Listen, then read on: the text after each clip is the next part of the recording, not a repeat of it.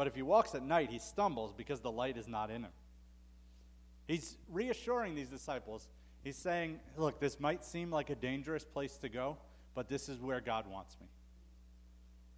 He says, It's less dangerous for me to go and face the people that want to stone me than it is for me to be outside of God's will.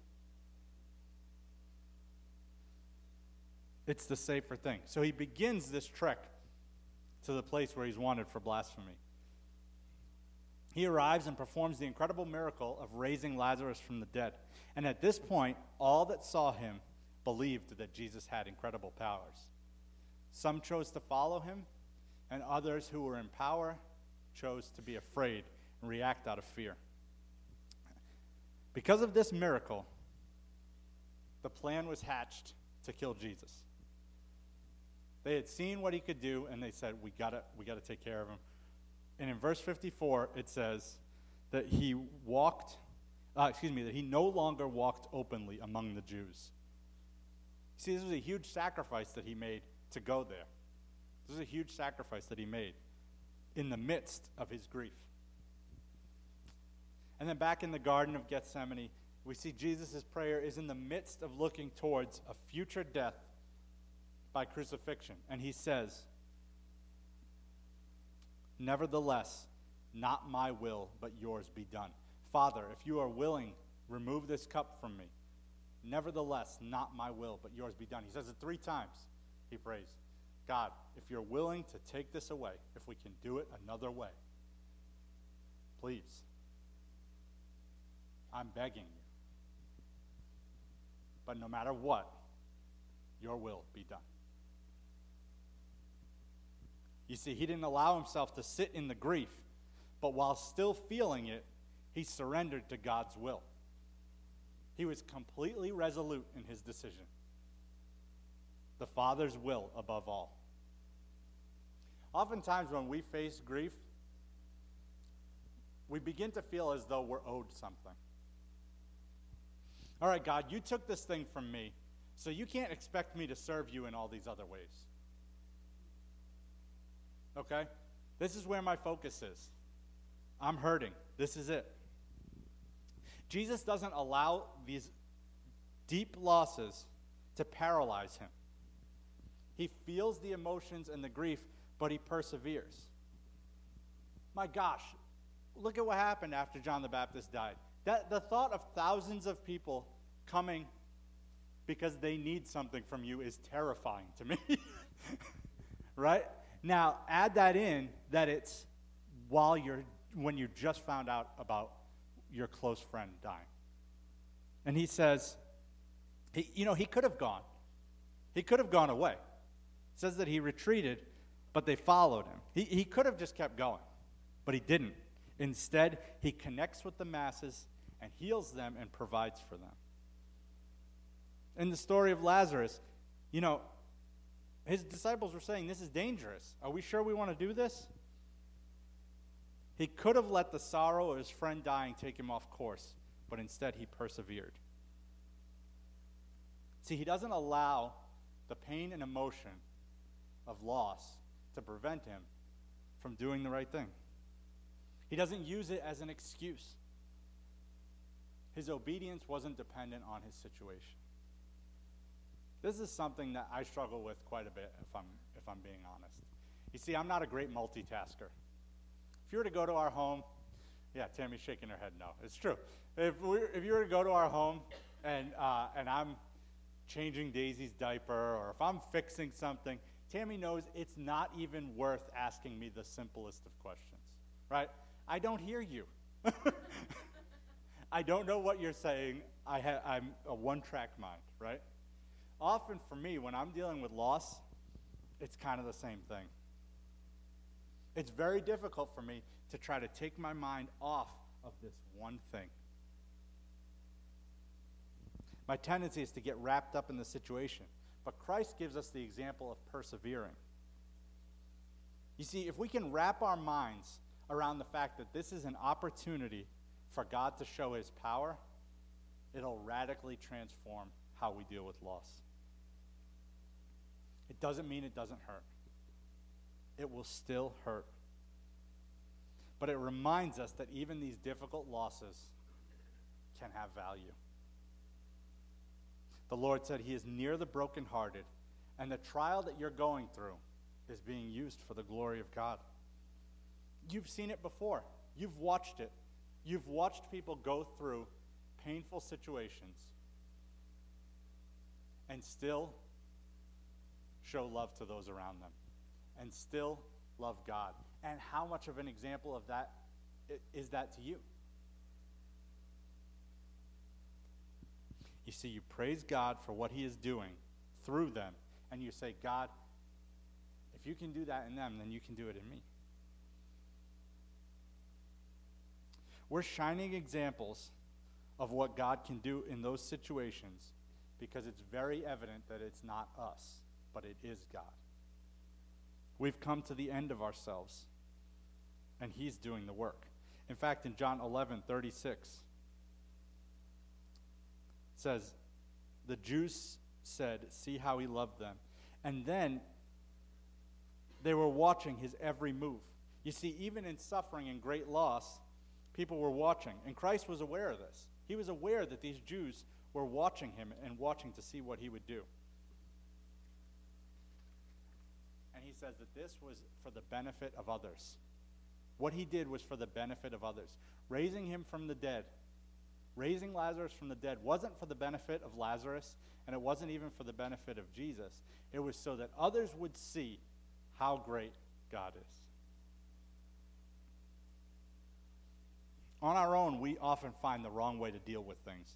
But with the power of God, we not only deal with it correctly, but God is glorified because others can see that. And we have this example of Jesus persevering to look to. And this isn't a cold thing, right? It's not Jesus saying, you just got to keep going. We've seen, he hurts. He's hurting. But in the midst of that, he's able to persevere. He felt the pain deeply and emotionally, and he persevered through it. So that, that's kind of like the what, what he did. Now we're going to take a minute and look at the more of the how and why. You see, he did this because he remembered that there was a greater work to be done. Notice that in our story about Lazarus, Jesus allowed him to die. He didn't have to do that. In the past, he had healed people remotely. He didn't even have to go there to heal them, but he had done it remotely. And in this situation, he allowed him to die. He loved that family dearly, and they certainly had faith in him. But Jesus allowed it to happen to glorify God and to show how powerful he is. After praying in the garden, Jesus was captured and he was put on trial. He didn't defend himself, though.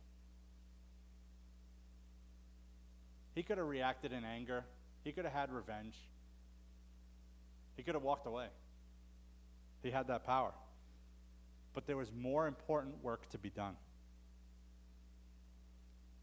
Jesus fed the 5,000 immediately after finding out about John the Baptist. Again, he, he talked about going to a desolate place. He could have done that, but he chose not to. He could have stayed alone and wallowed in his grief. But instead, he kept going, and it was out of love for those around him. See, this life isn't our home. And it's not important that we Christians are comfortable, but it is important that we glorify God in all we do. We're rightly hurt deeply, and we grieve deeply. But there's a flip side. You see, Jesus remembered that there was a greater work to be done. In Luke 9, this is such a hard saying. But in Luke 9, it says, To another he said, Follow me. But he said, Lord, let me first go and bury my father. And Jesus said to him, Leave the dead to bury their own dead. But as for you, go and proclaim the kingdom of God. Yet another said, I will follow you, Lord, but let me first say farewell to those at my home. Jesus said to him, No one puts his hand to the plow and looks back is fit for the kingdom of God. You see, we know this is not a cold thing. We know that Jesus isn't saying, Don't care about people. Don't care that you lost, because he grieved. He mourned deeply. But what he is saying is, even though you grieve, grieve with hope. Grieve with hope because you have something greater. We're in a battle, and this is the only shot that we get. Jesus had a full time ministry for three years in his adult life. You can get a goldfish to last longer than three years, right?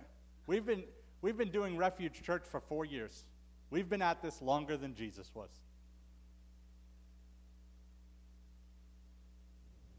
You see, our life, if you live to be 100 years old, your life is still going to be but a vapor. We only have so much time, it's finite. This is our chance, our one chance to focus on our highest calling. See, my initial thought when preparing this third point, that there was a greater work to be done, is that we need to remember the Great Commission, right? This, in, in Matthew, Jesus says to um, spread the gospel around the world, to make disciples, right? We have work to do. Well, that's true, but this can be a dangerous mindset, especially in a time of grief. You see, we can often fall into this there are things to be done mindset. We got to keep ourselves busy. There's stuff that needs to be done.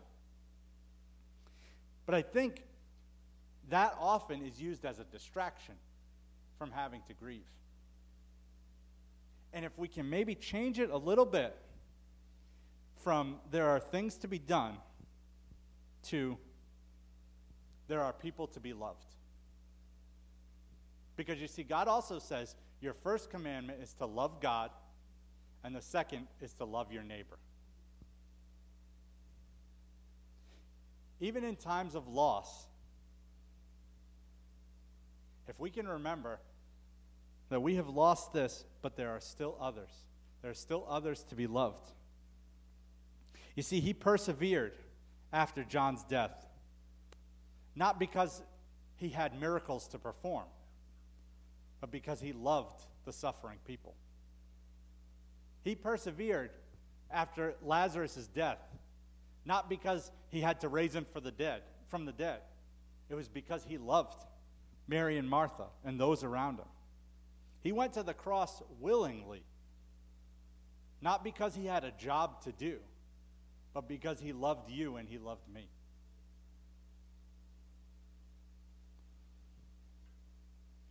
This is why when you lose someone close to you, or a relationship, or a job, you persevere because our greatest commandment is to love God and to love our neighbors. That's why we can lose almost everything. Job lost almost everything, but he still had God. You can never lose Jesus.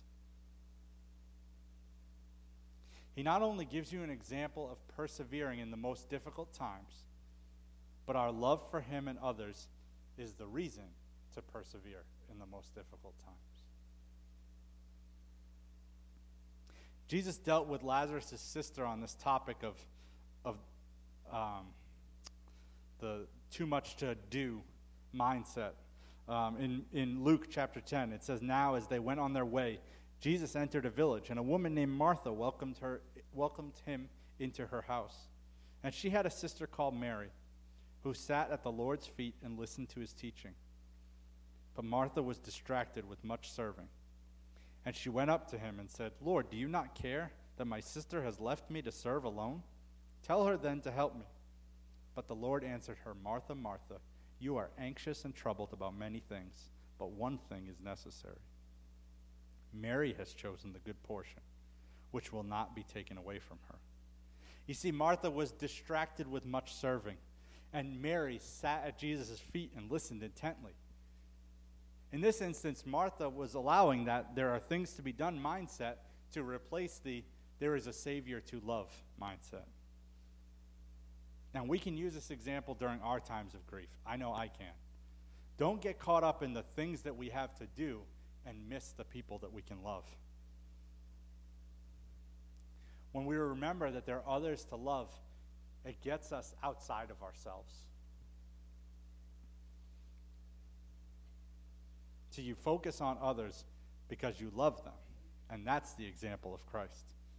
In Hebrews 10 32, it says, But recall the former days when, after you were enlightened, you endured a hard struggle with sufferings, sometimes being publicly exposed to reproach and affliction, and sometimes being partners with those so treated.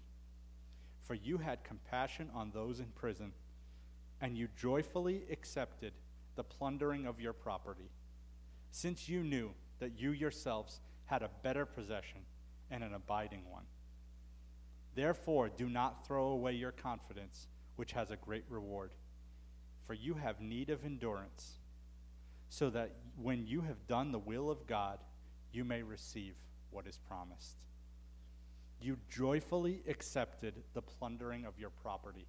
Man, what a crazy life that God has called us to. What a crazy life this is. He says, you are willing to lose what you have because you know there is a greater reward. You see, there's something bigger than what we can see in front of us. There's something that allows us to face loss with hope. We mourn and we grieve and we feel that pain, but we persevere because of that greater calling. Because we can know the most important thing our relationship with God will never be lost. See, these verses say that there's a better possession and an abiding one. Maybe you came in this morning and you see these, these tools that we're talking about to deal with loss and, and death and, and suffering, and you think, I want that. I want a better possession. I, I want something more than what I have. I want the Holy Spirit that can help me persevere. I want to have a greater calling on my life. If you feel that this morning, then, then you do. Jesus is calling you right now. Listen to him. Please. It's so awesome. Come, talk to myself, Pastor Kyle, Pastor Joe, whoever you came with this morning after service, and just, just let us know. Um, we'd love to talk with you about it. And if you're a Christian, our calling is to love God and love one another. That's what our calling is. We've been blessed with this example of Jesus and how he dealt with loss and accomplished these, accomplished these goals. So let's keep that same mindset in us. Let's go out and allow ourselves to feel the pain of loss without getting paralyzed by it and persevere by loving God and loving one another. Let's pray. Lord God, we couldn't do this without you. We're so grateful for your Holy Spirit.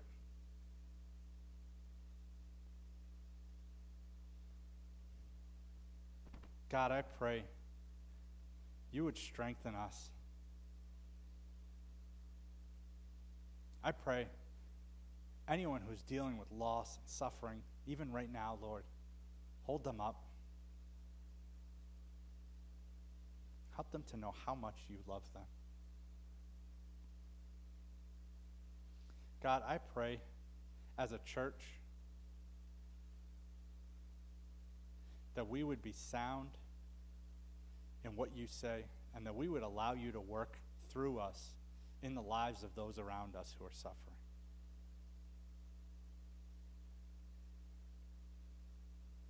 God, we love you. It's in your name that we pray.